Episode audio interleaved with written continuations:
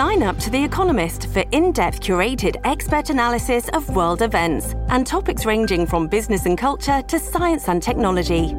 You'll get the weekly digital edition, online only articles, curated newsletters on politics, the markets, science, culture, and China, and full access to The Economist Podcast Plus. The Economist is independent journalism for independent thinking. Go to economist.com and get your first month free.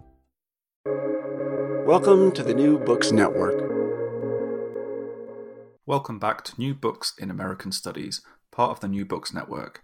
I'm your host, James West, and today I'm joined by Nick Witham to discuss his new book, Popularizing the Past Historians, Publishers, and Readers in Post War America, which is out this month from the University of Chicago Press.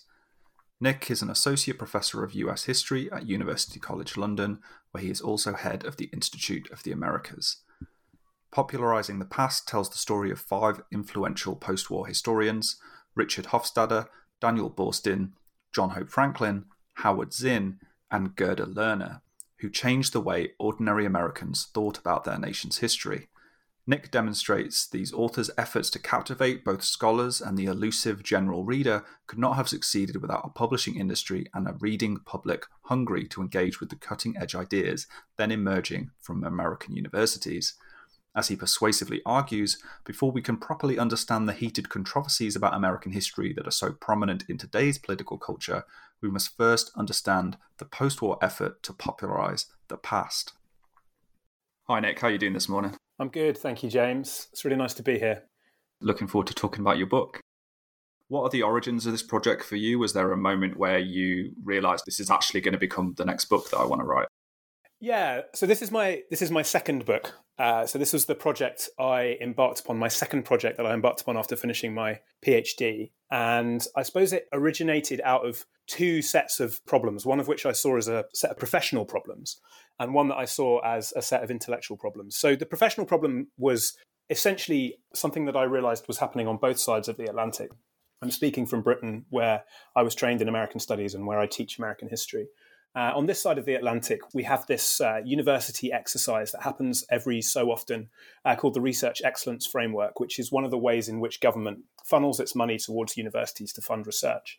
And it has all kinds of metrics that uh, rank the quality of our research it's a bureaucratic exercise that I think a lot of academics uh, find quite laborious and problematic. Uh, and one of the things that it does, I think, is mitigate against historians and other uh, scholars working in the humanities and the social sciences writing for popular audiences because writing for popular audiences is perhaps frowned upon. It's not seen as a high quality, as more traditional academic writing, narrowly focused monographs and journal articles.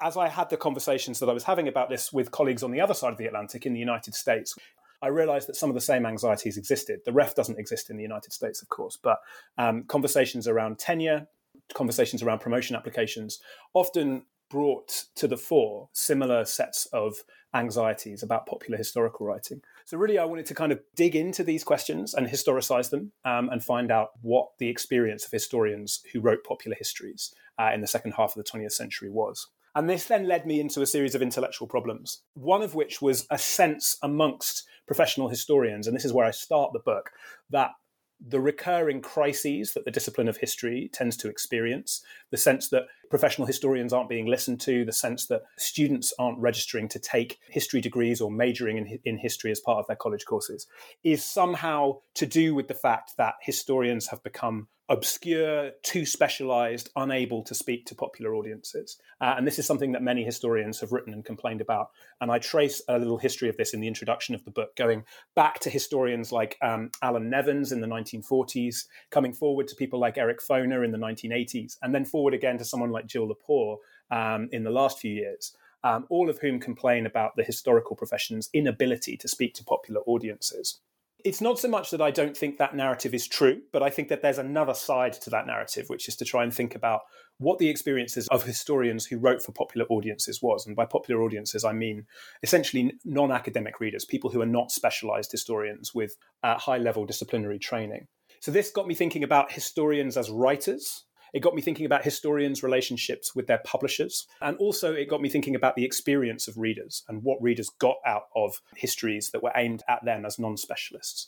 Um, so those were all the kind of intellectual questions that were motivating me to to zero in on the five historians who make up the book. You've just mentioned there we focus on five historians. So just briefly, who are these five historians, and what was the process of choosing these particular people? So I spent quite a lot of time uh, thinking about this because, of course, there were dozens of historians that I could pick, and there was a there was a point where I thought, well, perhaps this could be an almost synthetic history that doesn't zero in on individual lives, but tries to talk about the um, the general experience of the of the, the many many American historians in the second half of the 20th century who sought in one way or another um, to write for non-specialist or non-academic audiences. Uh, but in the end, I decided that a, that a slightly more biographical approach would be useful. So I chose in the end to focus on five historians, um, and they are Richard Hofstadter, Daniel Boorstin, John Hope Franklin, Howard Zinn, and Gerda Lerner. And I think what's what's interesting about these these five is that on one level they all write similar types of books, and these are what I call popular national histories. I realized that that definition didn't allow me to include a female historian, and I thought that that was a that was a very important thing to do because the the experiences as I as I trace in the book of Gerda Lerner are, are quite different in some ways because of her gender compared to the four men. So I stretched that definition slightly. So Gerda Lerner's two books that I write about, The Creation of Patriarchy and The Cre- Creation of Feminist Consciousness, are not specifically American histories. They are, in fact, global histories. But they are very specifically written for American audiences, and that's something that's quite clear when you trace the history of those books. So it, it started with a question of almost genre, um, but there's also a shared generational sensibility between those five historians. They're born in a fairly tight period between 1914 and 1922. Um, and whilst there are various elements of their biographies that are quite diverse, they nonetheless share quite a few experiences, um, especially coming of age during World War II and the Cold War, and then embarking upon academic careers after that point. Then the final point to make about those five historians is that, as well as all being roughly the same age, the publication dates of the books that they wrote, that I write about, are quite broad. So the book allows us to track the changes as well as the continuities in the development of popular historical writing um, between 1947, which is the date that um, John Hope Franklin's From Slavery to Freedom is published, um, through to 1993, which is the final date when um, when Gerda Lerner's uh, The Origins of Feminist Consciousness is published. And you split these five historians into two broad camps. Uh, the first two, Hofstadter and, and you say they're writing for general readers, and then Franklin, Zinn, and Lerner writing more for activist readers. So, can you say a bit more about this categorization and why you chose to split them into these two camps? I think a simple starting point might be to say that historians writing for general readers were historians motivated primarily by ideas about the literary aspect of the history that they were writing. Whereas historians writing for activist readers were primarily driven by the political elements of the histo- histories they were writing. And there's no hard and fast division between those, those two things. All five of these people, to some extent, driven by literary ideas and to some extent driven by politics. But nonetheless, I think that that division is useful. And to explain it a little bit further, the idea of the general reader and I'm putting that in, in kind of in scare quotes as I say it, um, is is an incredibly often used context during this during the second half of the 20th century, um, and it's often used in a relatively ill-disciplined way um, by many people who talk about general readers um, in the United States, but especially by professional historians. It's a, it's a common ambition that historians articulate to other historians, to literary agents, to publishers, that they want to write for a general audience.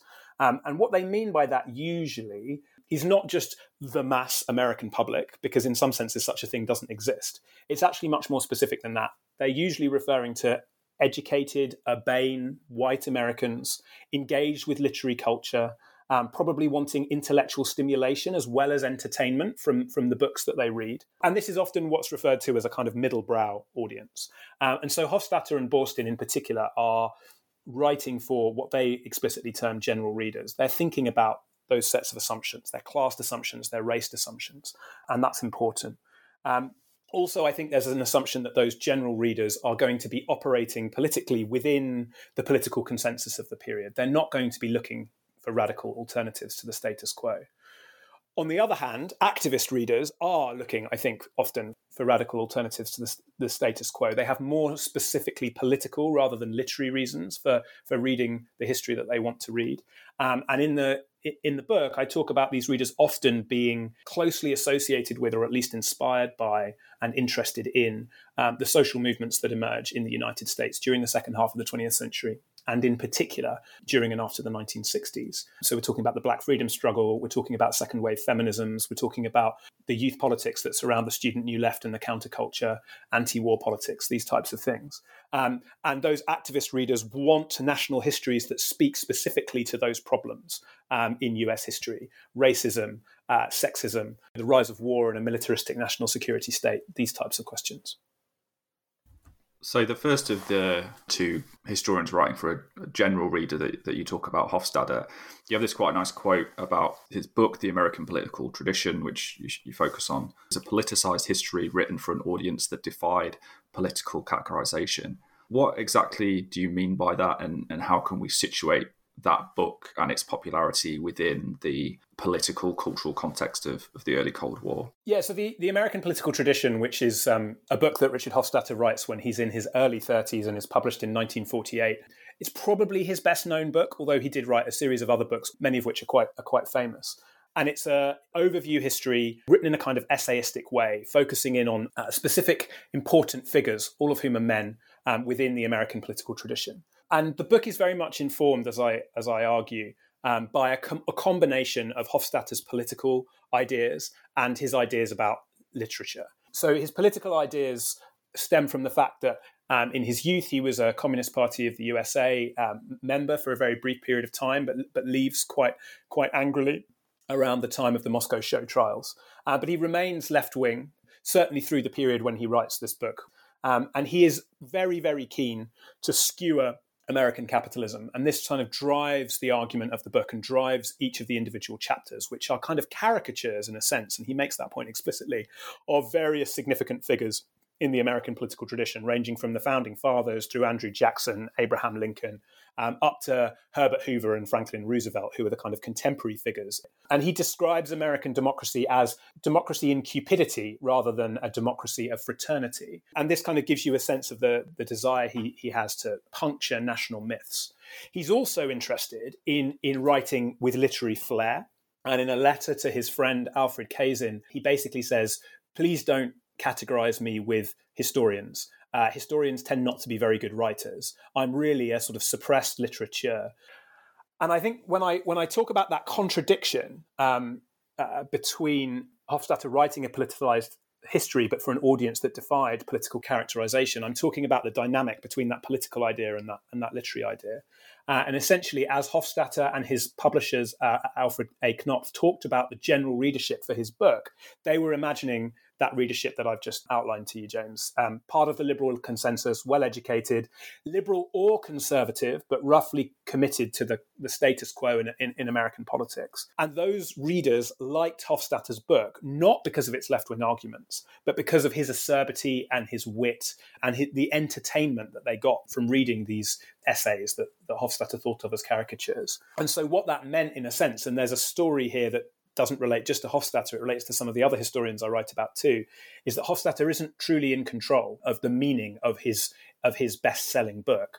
That readers make of it quite different things than um, than he intended, because he comes to be seen as a consensus historian, which is an idea that listeners may already have a sense of familiarity with. But consensus history is often thought of as a kind of relatively smug centrist American history written in the middle of the 20th century to support America's sense of exceptionalism and the political work that that idea of exceptionalism did in the Cold War struggle with the Soviet Union. Hofstadter is basically desperate not to be associated with that school of thought. But the contradiction between his literary style and his political views is, is, is what creates that situation. And that's something I trace in quite a lot of detail. We have this convergence, if you like, of on the one hand the historian writing the history, and then on the other hand the, the publisher um, editing and, and promoting it. From Hofstadter specifically, what kind of back and forth do you see there? Yes, there's definitely tension. I mean, I think that the story of that chapter and part of the story of the whole book is is how positive and beneficial the dynamics between historians and publishers are, emphasizing the significant agency that um, major, uh, in most cases, non academic trade publishing houses had in shaping the popular history that academic historians wrote. But nonetheless, the historians themselves had all kinds of tensions, arguments, difficulties with their individual editors and with the teams that were marketing and publicizing their book. And that sense of back and forth and, and a little bit of kind of grouchiness um, is, is there throughout the book. Uh, and in Hofstadter's case, that, that contradiction is, is definitely there between him and both his editors and, and the people doing pub- publicity for the book. It comes in one sense because uh, really wants to just write a series of literary essays about these major figures in American history. Uh, and his editor tells him he absolutely has to write an introduction that synthesizes the arguments of the book. And it's something that Hofstadter struggles with. He writes multiple versions of this introduction. He really struggles with it.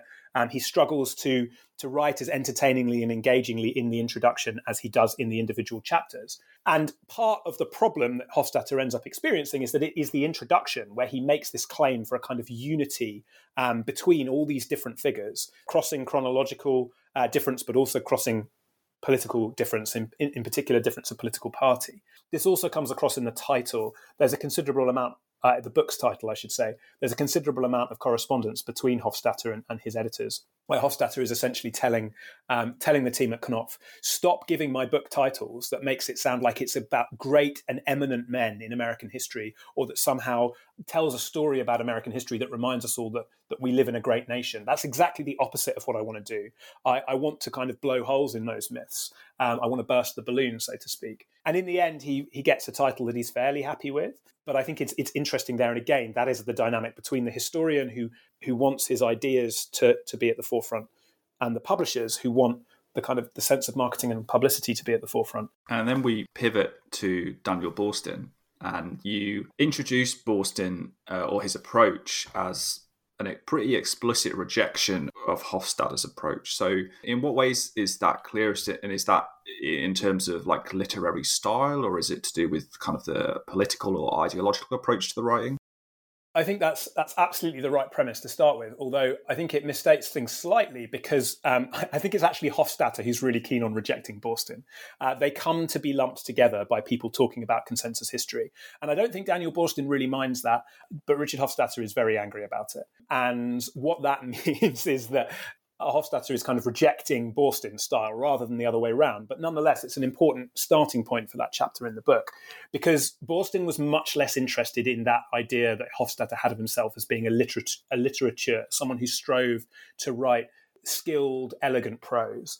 For Boorstin, popular history was supposed to be practical and enjoyable, and it was supposed to tell Americans something important about the United States, about its national identity, about its place in the world, uh, and in particular to, to, use American history to say something um, that spoke to the, the kind of global conflict of the Cold War.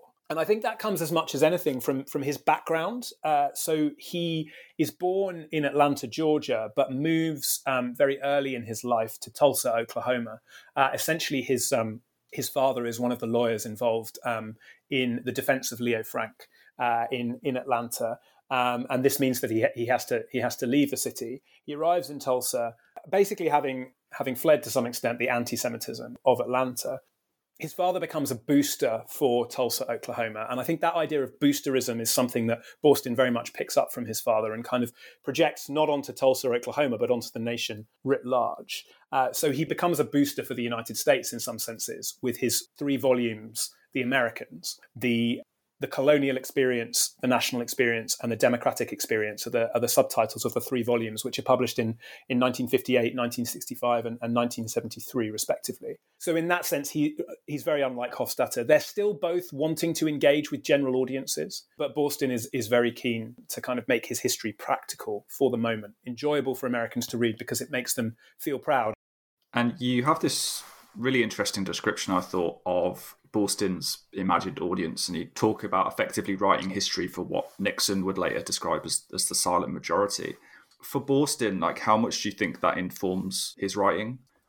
Yeah, it's a good question. I mean, Boorstin's political trajectory is, at least in its origin, not that dissimilar to Richard Hofstadter's. He's a member of the um, Communist Party as a young man. Again, swiftly rejects it, but unlike Hofstadter, doesn't kind of remain of the left in some way.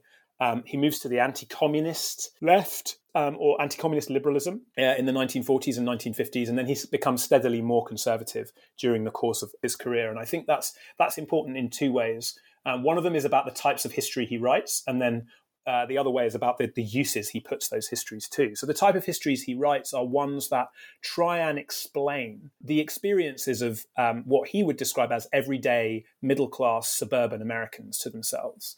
Um, so he writes about the rise of department stores, the rise of hotels. He tells of the rise of the suburbs and the experiences that come along with those. He talks about the rise of professions like um, the medical profession, so this is, like you say, this is history pitched at a middle class audience, um, and one that tells them that they that they should be proud and engaged and, and entertained by the history of the development of the aspects of their life that matter most to them.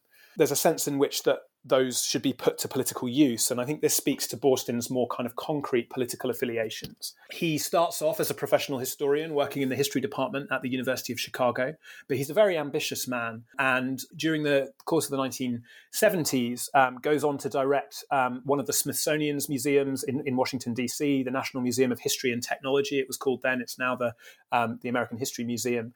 Um, and then shortly after that becomes Librarian of Congress. And essentially, in both of those roles, he becomes to some extent a political appointee, very explicitly when he's he's nominated to be Librarian of Congress by President Gerald Ford, but more implicitly, but nonetheless, it's still there when he's when he's um, taking up his role at the Smithsonian. And he comes by the 1970s to identify explicitly with um, the Republican Party. He's very animated by a rejection of affirmative action, um, and he argues against what he calls the way America has turned into the quota states of America. So then we move from these two towards the second section of the book, and we begin with John Hope Franklin. And I think for Franklin in particular, but also for the other historians you write about in this section, there's this undercurrent all the way through, or this anxiety around impartiality or objectivity. So you write that Franklin needed to demonstrate a solid veneer of impartiality. Why was that important for Franklin, and, and how did he try to do this? I mean, the, the simple and, and, unsurprising answer to your question, James, and, and, and, you'll know this given the work that you've done on Black popular historical writing, is race, right? And the racial politics of the historical profession uh, and of the US publishing industry and of US culture more, more generally. So, Franklin is a is an African American historian. Um, he's by no means the first African American historian, and he's deeply uh, indebted to to generations of Black historians that have come before him. But nonetheless, he's one of the first Black historians who really becomes truly embraced by the American historical profession, um, and who is able to publish his books with trade presses. Uh, again, like Alfred A. Knopf, who who published Richard Hofstadter's book too. And what I think Knopf want from Franklin is is this sense that he transcends his race. Uh, and this is something that gets talked about in internal um, memos uh, that are that are flying around the publishing house. Uh, it, it, also gets talked about by the white historians who are advocates for Franklin, who describe him as the type of historian who is who is happy to write about African American history and write about it well and engagingly and with intellectual seriousness, but is able to to sort of transcend the temptation to be an advocate for his race. And this is something that I think throughout his career, Franklin really struggled with because he was constantly, it was constantly evident to him that he had not transcended his race and that there were a series of expectations made of him by the historical profession and by the publishing industry that meant that he was categorized as a black historian um, and not as a historian of the South or as a historian of the United States, which are the identities he would have preferred to have had. So there are all kinds of ways, I think, in which that that, like you said, that solid veneer of impartiality um, is is required of a black historian like Franklin by the historical profession, by the publishing industry, in a way that it's not required of people like Hofstadter and Boorstin. But he's also making making use of it, right? And his ability to articulate that sense of impartiality and have his have his um, the people who are who are writing encouragingly to Knopf to tell the publisher that they should publish his book. These allow him to um, to gain traction, I suppose, in a way that perhaps some other black historians writing before him had not been able to do so talking about gaining traction, in particular, the book really gains a new life into the 60s and sees a, a surge in popularity. So, why exactly is that? Yeah, I, and it's it's important to note here. I think that just to give a little bit of backstory before we get to the 1960s uh, in in Franklin's story, he's an accidental popular historian. I think, um, in comparison to Hofstadter and Boorstin, who we've talked about so far, um, and maybe also in comparison to someone like Howard Zinn, who we'll, we'll, talk about a little bit more in a second. He doesn't approach this book with the solid, with the intention of writing for, for non-academic readers. He kind of accidentally finds himself the author of From Slavery to Freedom, which is ironic given that it's the it's the book that makes his name and makes his career and that he's famous for. Knopf had originally wanted a survey of African American history written by a black historian, and they'd, they'd, asked another historian, a much more senior historian, older than Franklin, to write it, Charles Wesley. But they weren't very impressed with the manuscript that he produced. They originally got Franklin um, involved to be a co author, but uh, Wesley wasn't very impressed by that idea, so he dropped out. And Franklin found himself, um, in a sense, rushing to write the book that would define his career, and he wrote it in about a, a year or a year and a half in the 1940s, remember this book is published in 1947 in its first edition, he gets this sense that Knopf are very, very excited in him as a literary talent and in his book as something that can change white Americans' ideas about race and racism in the United States. Uh, but then over the subsequent sort of 20 years between 1947 and let's say the middle of the 1960s, he gets very, very disappointed with Knopf and their inability to sell large numbers of copies of this book. He doesn't think the book's publicized well. He doesn't think Knopf are making any effort to get it into black colleges in the South and elsewhere in the United States. Uh, he basically thinks they don't understand his book and its potential to this extent, they don't release it as a paperback um, until the middle of the 1960s. Um, so it's it's relatively uh, expensive. It goes through new editions, but it's relatively expensive. It's relatively um, hard to buy, and we see in in sales figures it, it, it, not selling more than a few thousand copies each year. But then suddenly. Um, in 1967, when it's published in a paperback, right in the midst of the the Black freedom struggle, sales shoot through the roof, and it's it's it's selling uh, tens of thousands of copies a year uh, in the late 1960s and early 1970s, and it maintains those sales figures throughout the 1970s and 1980s, um, which is which is amazing. And I think in some senses, what we see there is the power of the paperback as a technology for the transmission of, of, of, popular history. But there's also clear political dynamics going on there. As I've mentioned, the, the explosion of the Black freedom struggle, the desire amongst Black Americans and white Americans to read about the type of history that Franklin's writing about, but also changes on American campuses too. And the, the historian Martha Biondi, amongst others, has written about the Black Revolution on campus in the in the 1960s and 1970s, where Black history, uh, African American studies courses rise in popularity um, because of the agency of Black activists on campus. And these Black activists they sometimes see Franklin as a bit too liberal and not radical enough, but nonetheless, From Slavery to Freedom becomes a key text for their understanding of Black history. Um, and this is something that, that we see in a whole in a, in a whole range of different ways. That element of the book's afterlife, in a sense, is, is, is all about the paperback, but it's also about the Black freedom struggle and that and those changes on, on, on American university campuses, which mean that there is an explosion in the readership for the book how does that inform the the revision of of his book? Because uh, we go through quite a lot of different editions, right? In terms of the practical use of, of language, uh, do we see terminology changing, or just conceptually, like what gets added or what gets taken out to the text to, um, as it's shaped and reshaped by these these broader currents? That's a, a, a really good question, and it's another really important part of the afterlife of the book, especially from uh, the mid 1960s through to the to the present, and the book's gone through um, I think ten editions, and there's an eleventh edition that is is going to be published relatively soon. And there are a range of different changes that take place. So um, perhaps the most important headline change is is, is, is changes in the title uh, of the book, um, which which tells an interesting story on, on on two levels. So the book is titled "From Slavery to Freedom." Um, and the subtitle changes twice. So there are three separate subtitles that the book has. Its original um, subtitle is A History of American Negroes. That gets changed in the 1960s to A History of Negro Americans. Um, and then it gets changed again in the 1990s to A History of African Americans.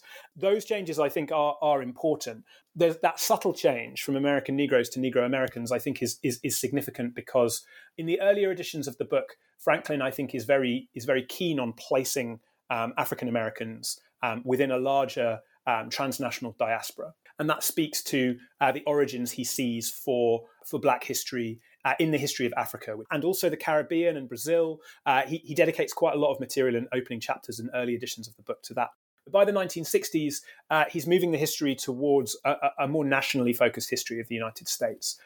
That kind of transnational diasporic context does not disappear completely, um, but it's definitely not as important to Franklin as, as, it, as it previously was. And, and therefore, you get the shift away from um, American Negroes towards Negro Americans in the in the subtitle. Um, so that's one that's one shift that I think is important and, and, demonstrates one of the afterlives of the book. But then, of course, the other and I think perhaps more important shift is the shift to African Americans that comes quite late in the 1990s, uh, and it's something that Franklin gets a lot of angry letters from readers about. Uh, essentially saying that the previous subtitles are outmoded, they're in fact offensive to students, to teachers, to general readers. Um, and that he should change the title to Afro American or African American or something something less um, less problematic uh, in a in a kind of modern racial era. And there's something interesting there because, of course, the change does eventually happen, uh, and the book is now subtitled "A History of African Americans." Um, but Franklin is quite resistant to that change, um, and he's resistant to it, I think, because generationally he is part of a group of scholars who saw the designation of Negro as being an important one to their political identities uh, and to their sense of being taken seriously within American society. So that process, seeing it worked through in the archival documents, uh, and, and and I try and I try and tell that story in a bit of detail in, in the book is a is is a really important one. In the first edition, Franklin places the origins of African American history in, in Ethiopia, in East Africa, but as scholarship on those questions changes, he moves the origins of the story actually away from Ethiopia towards West Africa.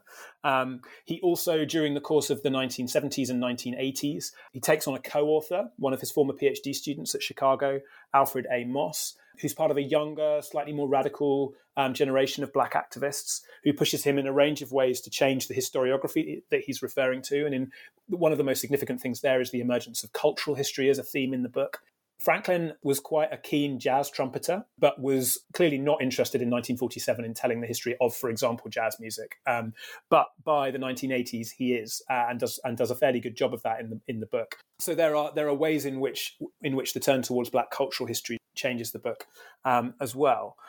So yes, there are quite a lot of differences in in in Franklin's text, and that is mapped out over those over those key editions. And then we move on to Howard Zinn, who might be the name most familiar to a lot of listeners. I think compared to the historians that have come before, um, perhaps more of a, a controversial figure or, or, polemical figure. What is it about Zinn's writing that um, engenders this this response? Yeah, it's a good question, and you're you're right. The um, the response to Howard Zinn's book, A People's History of the United States, which is published in 1980, is probably the most extreme of all the responses that the books I write about received. I think that's because it's it's an avowedly and explicitly left wing book. It's written in a sense as history from below, but it's also written in a much more fundamental and striking way, let's say, than Richard Hofstadter's book. It's written to skewer national mythology and it's written to, to talk about essentially the dark side of American history. And so that means inevitably, uh, especially given that writing in 1980 with a book that remains in print and sells millions of copies over the subsequent 30 or 40 years, um, Zinn becomes a player in the American culture wars. Uh, and he gets all kinds of opprobrium from the American right. Uh, and we see that in a whole variety of ways. One way in which we see it is that um, he gets targeted on campus by conservative uh, campus activists who try and get him fired, who try and stop his book being used in college classrooms. We also see it um, later in the period. Um, conservative politicians of various different stripes pick on Howard Zinn as an example of what has gone wrong with American universities and the American historical profession. But I think Zinn also gets opprobrium from within the American historical profession itself. It's not just conservatives, it's often people who are sympathetic to his politics, but not sympathetic to the approach to history writing that he, that he takes. And he gets criticism from the 1980s onwards um, from professional historians who suggest that his history book is essentially too simplistic. And I think that was that was a kind of controversy essentially that that Zinn was very happy to create both the controversy with the right and the controversy within the historical profession. Uh, and he lent into that controversy uh, and he saw it as fuel, essentially, to the fire of, of, of, writing and developing the, the idea of popular history that he was articulating to his, his readers. I think you initially talk about him conceiving this book or originally pitching this book in the early 60s, but then it's not published until 1980. Can you speak a bit about why that is? And then also I link this to the larger point I think you make really well about where Zinn fits within the relationship between the old left and the new left. yeah, the book emerges in in Zinn's mind, I think, at least in, in part, in the 1960s, as he's teaching American history, in particular at, at Spelman College, a, a, black women's college in, in, in the South, where he moves immediately after finishing his PhD. Um, but of course, he's he's a he's quite peripatetic in his interests. Um, he's a he's a key figure in the anti-war movement. Um, he's a key white contributor to the Black freedom struggle. And during the 1960s and 1970s, I think he gets distracted by other things, other writing projects, essentially projects that focus in particular on um, the civil rights movement and on the anti war movement. But more important, I think, the book that he ends up writing, a chron- chronological history of the United States from Columbus to the present that is explicitly left wing in intention uh, and, and, and, is written from, from, from the bottom up, a people's history of the United States. That book makes much more sense um, in the kind of post 1960s. Um, cultural political publishing landscape than it would have done had he published it in the early or mid 1960s. By 1980, those culture wars that I mentioned earlier between left and right are really beginning to take shape. And a book of this type makes a controversial intervention in those culture wars. But I think what's also really interesting, and this relates to the second part of your question, um, is the way in which Zinn generationally um, had a kind of foot in the camp of the old left and a foot in the camp of the new left. And in fact, because of his biography, another person closely associated with the Communist Party in his youth, before he um, he served in the U.S. Air Force in World War II, um, became strongly anti-war in the experience of doing that, um, and returned to returned to study as part of the um, the GI Bill. He's just as influenced by old left historians as by new left historians, and actually um, old Communist Party historians like Philip Foner and Herbert Aptheker, um, the black historian and multi-talented scholar W.E.B. Du Bois, these are just as bigger influences on Zinn as, as the New Left. Um, so as well as this being a book for the 1980s and the culture war, it's also a book that reaches quite far back in Zinn's intellectual development. And I think the final key point, and perhaps the most important when we think about his publisher's decision to publish this book rather than another book by another scholar, um, his publisher was Harper and Row. And what they really saw as a marketing opportunity was a book written for young Americans. And again, I think this makes most sense in the in the post 60s context. It taps into the emergence of youth politics in the 1960s, the, um, the kind of close identification of a, of a post 60s generation, and that an, I, the idea that, that young people need a new perspective on their national history, written from the bottom up, skewering those myths of, of America as a great nation, and one written with um, the aftermath of the Vietnam War and Watergate in mind. Last but by no means least, we move to Gerda Lerner. Um, Lerner's, in some ways, a bit, a bit of a different trajectory than the other historians you write about. So, um, comes to history a bit later in life. Uh, she's pretty close to, to being 50 when she graduates from, from Columbia University and then subsequently writes the, the text that you focus on. Do you think that informs her relationship to the academy specifically and then to this notion of popular history or, or history writing more broadly? Yes, I think it does. Um, you know, her bi- her biography is, is, is really interesting. I mean, one of the, the obvious fundamental difference be- between um, Lerner and the other four historians I write about is, is her gender. Uh, but I think there's other things about her biography that set her apart too. She's born in Austria, um, she migrates from Central Europe, essentially fleeing the Nazis, um, and finds herself um, in the United States um, during World War II. Um, she's involved in the Communist Party again. There's a kind of common thread. Not all of the historians I write about were involved in the Communist Party, but most of them were. She's involved very much with women's activism in the party, um, but she also develops links to Hollywood and America's culture industries via her second husband, Carl Lerner.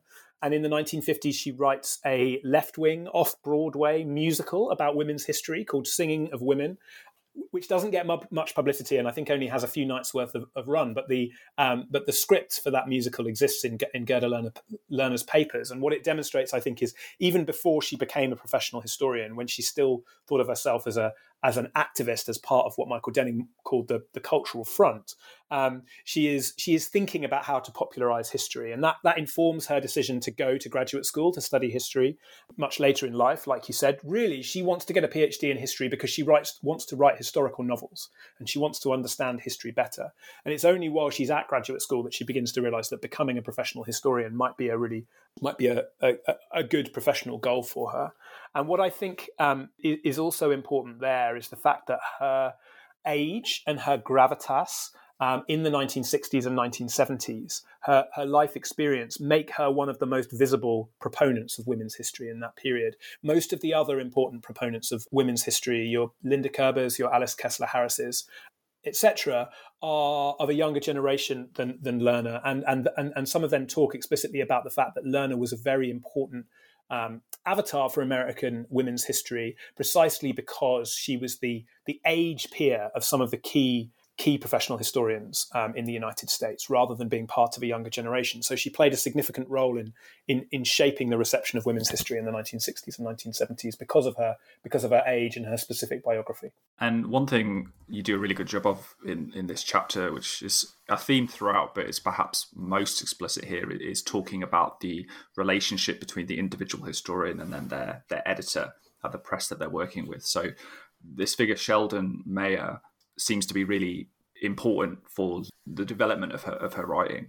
Um, so, in in what ways does this relationship give us an insight into this ongoing negotiation between the historian and, and between the publisher or between the editor? It is an important relationship, which is not to downplay Lerner's agency as a as a historian and as an author, but is to is to demonstrate the really um, important linkages that all historians who are writing for these types of audiences must and um, are kind of required to, to, to develop with people working in the publishing industry. So Lerner's relationship with OUP, such as it is, starts in the 1960s when she's finished her PhD. It's about the Grimke sisters and, and um, 19th century American history, and she's shopping it around to publishers in the hope that she's going to be able to, to have the book published as a monograph. And she really wants to publish with a trade press, um, or at least with a big university press. Uh, and she writes, I think, or, or, she gets her literary agent to write most of these letters 24 or 25 letters to a series of New York publishers, ranging from the largest trade houses to some of the, to some of the academic houses. Pitching her book, and they, they all get rejected essentially. And Sheldon Meyer is one of the people who writes back to um, Lerner's literary agent and says essentially, OUP, Oxford University Press, is not interested in publishing a book by someone who so forthrightly identifies with the women's movement. Um, this is a book for a different type of press. But then 15 or 20 years later, what's really interesting is that Sheldon Meyer and Oxford University Press actually welcome uh, Gerda Lerner with open arms when she publishes with them the creation of patriarchy in 1986 and the creation of feminist consciousness in, in 1993. And there's a whole set of things that have changed, I think, in that intervening period. One of which is that OUP have quite cynically realized that there's considerable amount of um, books to be sold about women's history, uh, and therefore they want to associate themselves with Lerner in a way that they hadn't previously. But also, the nature of OUP's publishing model is changing, and I think this is important for Lerner and Meyer too. They are trying to become more identified as a trade press, even though they, they have at their heart an, an academic press. And their American office, in responses to changing changes in the global economy, in response to changes in book purchasing habits amongst the American public, are trying to trying to publish more general history. Uh, and therefore, Meyer really um, works very closely um, with Gerda Lerner to develop these two books. And one of the things he really supports her with, and this is where I think his agency is significant, is the peer review process. So Lerner is writing these two books, which go back to ancient Mesopotamia and come right through to the present day. So there's a massive chronological range. And of course, with almost each chapter, she's treading on, on scholars' toes, intervening in their chronological specialties. And the process of peer review is incredibly thorough. Each of these chapters gets sent to different readers. And often those readers are men, and often they respond quite vituperatively to the fact that Lerner is treading on their toes. And one of the things that Meyer is really good at doing is saying to her, don't let these negative peer reviews distract you. We're getting them to try and sharpen the quality of the book, um, but that you shouldn't lose focus on the, the singularity of your vision uh, and the way that you are telling the history of patriarchy and the history of um, the emergence of feminist consciousness for a whole range of readers, but in particular feminist readers. Uh, and so Meyer is very influential, I think, in that process. And what what happens then is that after these books have been published to great acclaim for Gerda Lerner, she writes him this wonderful letter where she articulates her thanks in really in, in really endearing terms and makes it clear to him uh, or makes it clear to, to, to, me anyway as a historian reading that letter of his agency in that process. But i think there is there is something quite ironic in that given that he was one of those editors who rejected her in the 1960s for being too forthrightly connected to the women's movement. Over this period that you're looking at how do you think the role of the popular historian has changed or, or maybe hasn't changed? In one way we're seeing this this shift from the idea of the general reader to the idea of the activist reader. And, and, as I said at the beginning of the interview, this isn't a hard and fast distinction, but one of the processes that, that my book traces is, is the fact that this idea of activist readers who are specifically interested in reading popular history for a specific set of political reasons, um, this is something that publishers and historians are much more keenly aware of um, when they develop ideas about po- popular history. Whereas in the beginning of the period in the 1940s and 1950s, this more homogenous idea of there being a singular American general reader embedded in the middle brow, embedded in the liberal consensus, is something that is there. So, so that definitely changes, and that's um, it's about politics. Uh, it's about the rise of social movements. It's about the changing landscape of American politics on both left and right. Um, but I think it's also about the kind of culture of bookselling and the culture of, of the marketing of books. Uh, there's a recognition that specific um, markets can be tapped into, that books can be books can be marketed um, and publicized to women readers or specifically to regional readers. And it's really interesting. For example, Daniel Boorstin, the later volumes in his trilogy are marketed in those ways. He has stories in the second of his three volumes about the emergence of beef farming in Texas. Uh, and his publisher, Random House, then does a whole marketing campaign uh, in Texas. But he also has some bits in, in his third book about women's history, and uh, Random House do a whole bunch of marketing to women's readers on, on that basis. So that sense of a kind of segmented market uh, is is really important in both political and and in publishing terms. But I think if we if we think largely about how the role of the popular historian has changed, I think there are also continuities too. And one of the things I do in the conclusion of the book is is talk about two contemporary popular historians who I think exemplify the continued dynamic and back and forth between the idea of the general reader and the idea of the um, activist reader.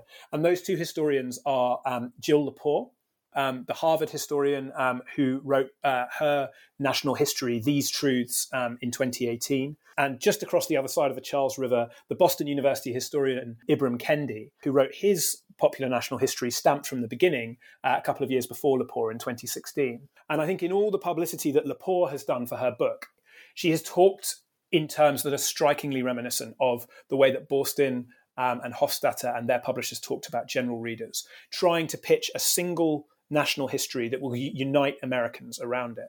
Now, she has clear political goals in that, and she identifies her book as being a kind of concrete intervention in um, American uh, liberal conversations. Uh, but she's also keenly, keenly um, aware of literary style, and I think a lot of that's rooted in the fact that a lot of that book was was was written as articles for the New Yorker magazine before it became a single book. So Lepore represents the continued um, visibility of that idea of, of, historians writing for general readers.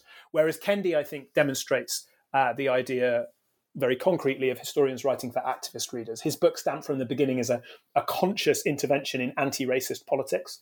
And he talks in the introduction about the fact that it cannot be a book for all Americans because some Americans, those Americans who have no interest in anti-racism and, and, are perhaps consciously invested in racism have no interest in reading a book by him as a historian and have no interest in engaging with um, the history that he's writing from a set of anti-racist principles. Um, and so he says i am writing for, for a group of people a multiracial group who are interested in learning about united states history set against the backdrop of trying to develop an anti-racist present and future. Both of these books cause controversy in the public sphere. Both of them sell a lot of copies. There are many other examples of popular national histories that have been written by American historians in the last decade or so. But these two, I think, demonstrate not just the changes that have taken place, but also the continuities. Just to finish off, it's always nice for listeners to get a sense of what might be next. Um, so I don't know if you have ideas about potentially what your next big project is that you might want to share a little bit of, of what that might be. Yeah, no, I, I, I do. I, I think uh, there's a there's a part of me that has been at least um, in a small way inspired by some of these historians that I've that I've written about, and and while I hope this book I've written and published with the University of Chicago Press has the possibility to sell to sell a decent number of copies, um, and maybe to some readers who are who are um, situated outside of the academy. It's nonetheless an academic monograph, and, and, and, and, I'm realistic about that. But one of the things that I'd like to do is, is learn the lessons and write a, write a more popular um, history, not a national history of the United States, but think about what is the type of history that I and other readers would, would really like to read, especially readers interested in some of the questions I have also been interested in during this book and others, which is about the politics of the 1960s, um, the emergence of, uh, in particular, the anti Vietnam War movement, um, the role of intellectuals in that movement, and the way that intellectuals have shaped their opposition to the emergence of the national security state. And so, what I'm currently thinking about doing is a group biography of, um, of four key American anti war intellectuals. Um, one of whom is, is, is a central character in the book that we've just been discussing, Howard Zinn, but the other three are not. Um, and they are um, uh, Noam Chomsky, uh, the linguist and, and, and, and, radical public intellectual, Daniel Ellsberg, um, the defense analyst turned whistleblower and um, you know famously associated with the Pentagon Papers, uh, and finally less well known but I think really really important in the story I want to tell, the uh, historian um, and, and, and anti-war public intellectual Marilyn B. Young. All four of these people, along with several other key activists in the anti-war movement, um, got together in, in, in 1971 um, to be involved in the May Day protests in Washington, D.C. And there's a wonderful photograph of them all sitting in, in Lafayette Square um, just before those protests took place. And one of the things that I want to do with my, with my new book, assuming I can find all the archival material that I want, is to tell the story of how they got to that protest and then how their influence was cast afterwards. But as a conscious group, as a group of friends, as a group of people who had a shared intellectual project, because I think group biography as a, as a genre is a, is a really useful way of pulling in a whole variety of readers for things that might traditionally be classified as intellectual history or the history of the left hopefully that's the next project but like i say i'm very much at the beginning of it so it's going to take a it's going to take a few years before there's there's there's anything there now that sounds really fascinating, and I'm sure listeners will follow the development that with, with interest. Thanks, Nick, for, for taking the time. It's been really great to talk to you today. Thank you so much, James. It's been a pleasure talking to you about my book.